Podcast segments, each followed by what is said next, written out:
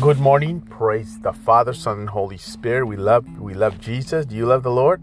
Uh, well, behave yourself. God bless you. You have a great day today. It is Monday, 927, uh, 6.55 a.m. I am in New Hampshire.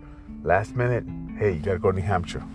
So anyway, I slept. I stayed up late because I was gonna go close and last minute they told me. Anyway, God bless you. You have a great day. I want to encourage you, build you up, and listen. We are living in the hard times confusion, state of confusion, uh, our nation, our people.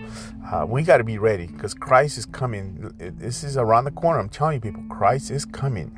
Earthquakes, tsunamis, and all kinds of stuff, confusion, uh, people, everything is, is just in chaotic. Uh, masks and vaccines and all that other stuff. Whatever you think about it or feel, that's not important for right now. But you know, you just got to know what you're doing. Make sure you hear the Holy Spirit speak to you. Trust the Holy Spirit. He never leads you astray. To encourage you this morning is Isaiah 26 3.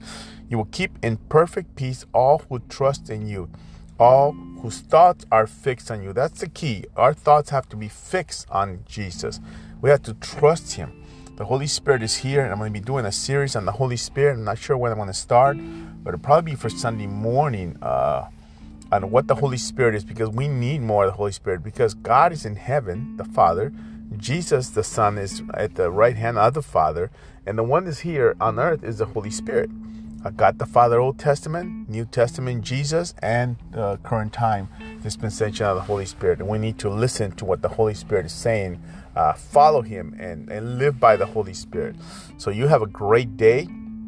You decide who you are in Christ, uh, where you want to be, where you want to go, where you want to be. You know, from now in the next six months, next six days, in the next six hours.